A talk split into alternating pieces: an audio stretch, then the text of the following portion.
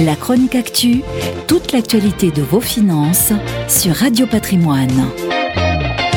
Décidément, le recyclage a le vent en poupe. La jeune société nantaise Largo, un des leaders du reconditionnement des smartphones, s'apprête à entrer en bourse. Plus de 140 000 téléphones, tablettes et ordinateurs portables, c'est le nombre d'objets reconditionnés et revendus par cette entreprise en 4 ans. Et Largo ne compte pas s'arrêter là.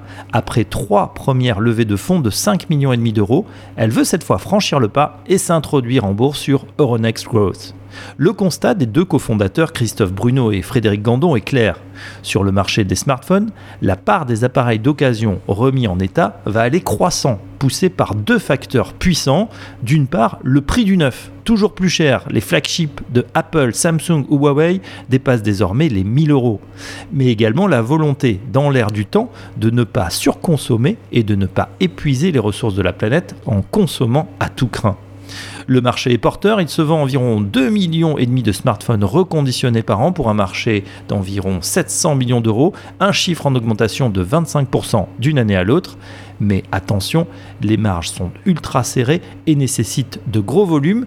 Largo doit donc non seulement réussir son pari sur la croissance et atteindre 70 millions de chiffre d'affaires en 2025 contre 11 millions en 2020, mais l'enjeu passe également par la vente en direct sur son site Relax Mobile, alors qu'elle utilise aujourd'hui majoritairement des places de marché telles que Back Market, Fnac Darty ou encore Cdiscount. L'enjeu est également de mieux se placer auprès des opérateurs télécoms qui accélèrent dans le reconditionnement, à l'instar d'Orange, qui veut faire passer la part de ses smartphones reconditionnés de 2% à 10%.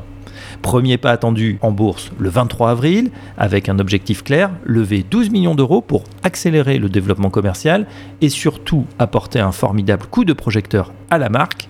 Largo sera le premier reconditionnaire de smartphones coté en bourse, une solution aux quelques 100 millions de téléphones qui dormiraient dans les tiroirs des Français. La chronique actu, toute l'actualité de vos finances sur Radio Patrimoine.